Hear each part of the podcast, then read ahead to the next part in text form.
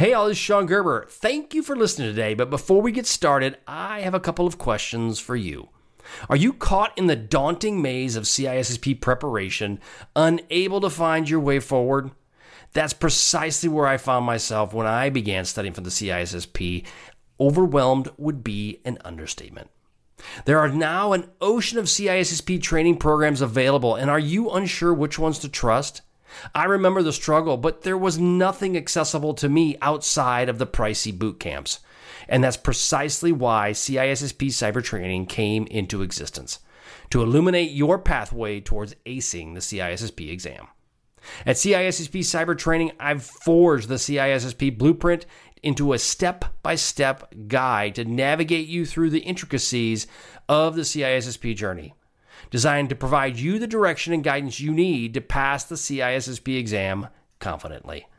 But don't just take my word for it. Listen to what one of my students, Kevin Fallon, had to say about the CISSP blueprint. This is precisely what I needed in your course direction. The blueprint is the perfect roadmap to stay on track. I appreciate its clarity and tangible sense of progress it brings. A phenomenal tool for revision. And then there was another from Christopher Wagstaff.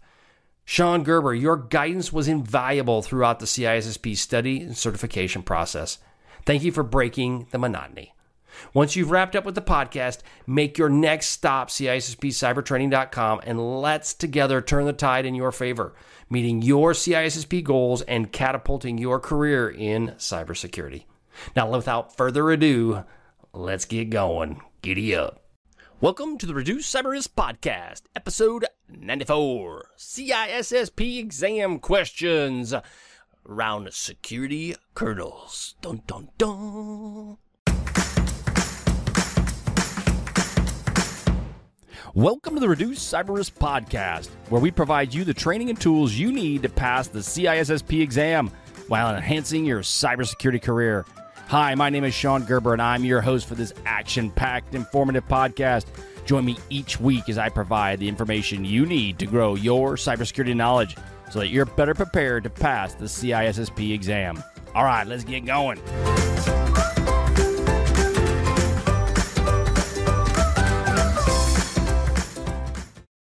Good morning, everybody. Hope everybody is doing well this beautiful day, and uh, hope things are going well in your world.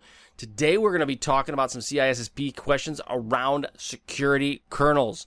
Okay, don't fall asleep on the commute to work. Oh, wait, you're not commuting to work. Well, most people aren't right now at this point, but that may be changing. Who knows how this is all going to play out in the whole drama that unfolds on a daily basis. You know, I wake up every morning and I go, this is so surreal. This just seems really weird, really weird, and I don't really know what to do myself sometimes. So, but to digress, yes, you know me, I digress quickly. My ADD kicks in and I'm bouncing all over like a BB in a boxcar.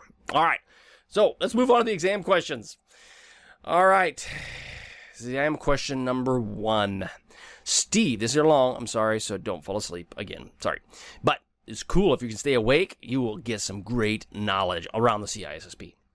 Hey, okay, question.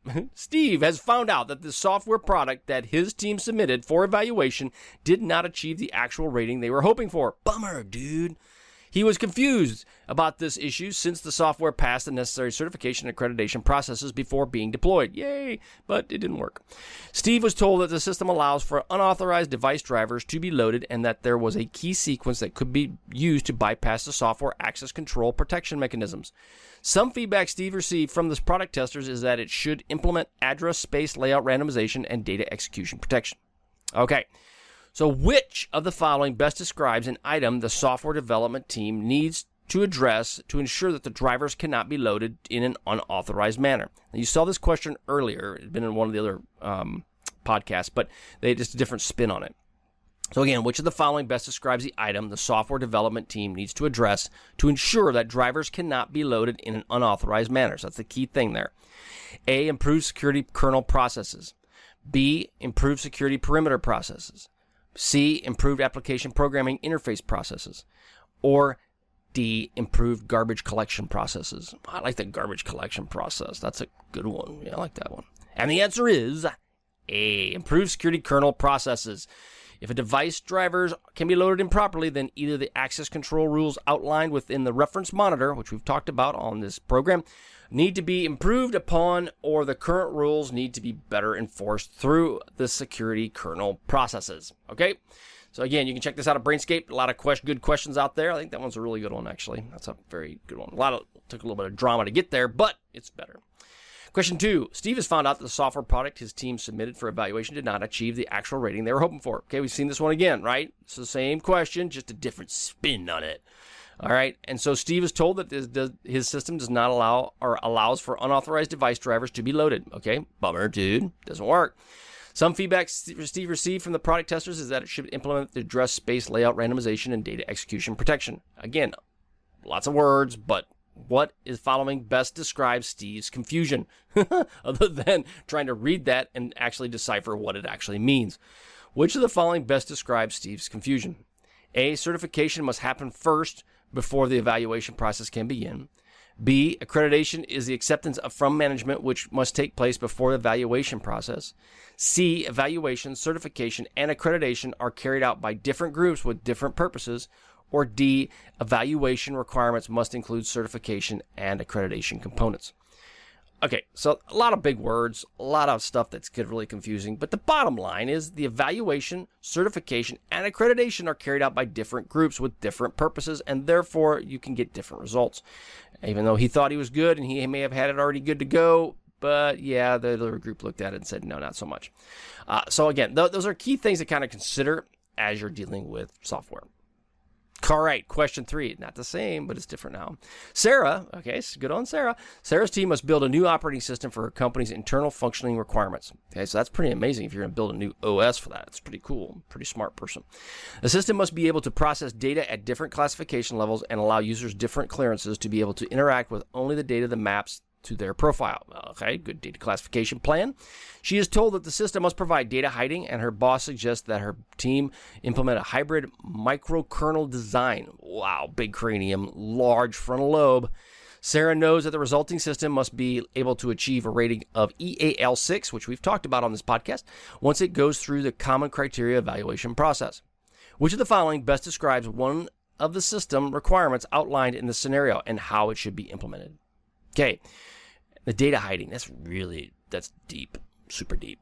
Yeah, my, my brain works at about, about a micro level compared to that. All right, so which of the following best describes the system requirements? A. Data hiding should be implemented through memory deallocation. B. Data hiding should be implemented through properly developed interfaces. C. Data hiding should be implemented through monolithic architecture. Monolithic. Okay, that's a big word. D. Data hiding should be implemented through multi programming. Okay, so if you start kind of looking at that, you can go, well, I can throw a couple of those out. But which one is it? B is the answer. Data hiding should be implemented through properly developed interfaces.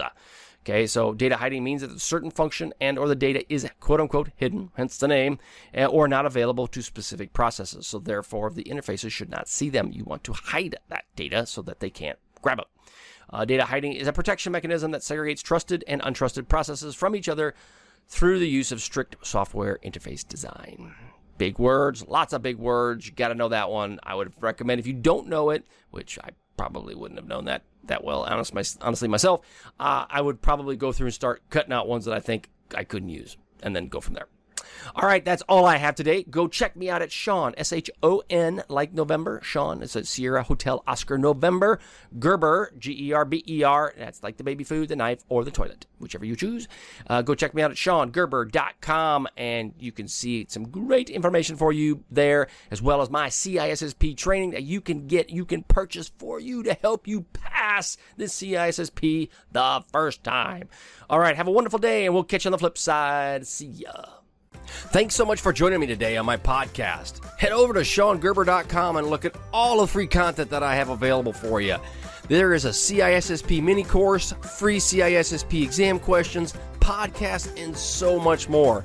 It's all available to my email subscribers, so sign up. If you want my personalized CISSP training, purchase my training courses and I'll be there to help you with your CISSP needs so you can pass the test the first time. Thanks so much for listening. We'll catch you on the flip side. See ya.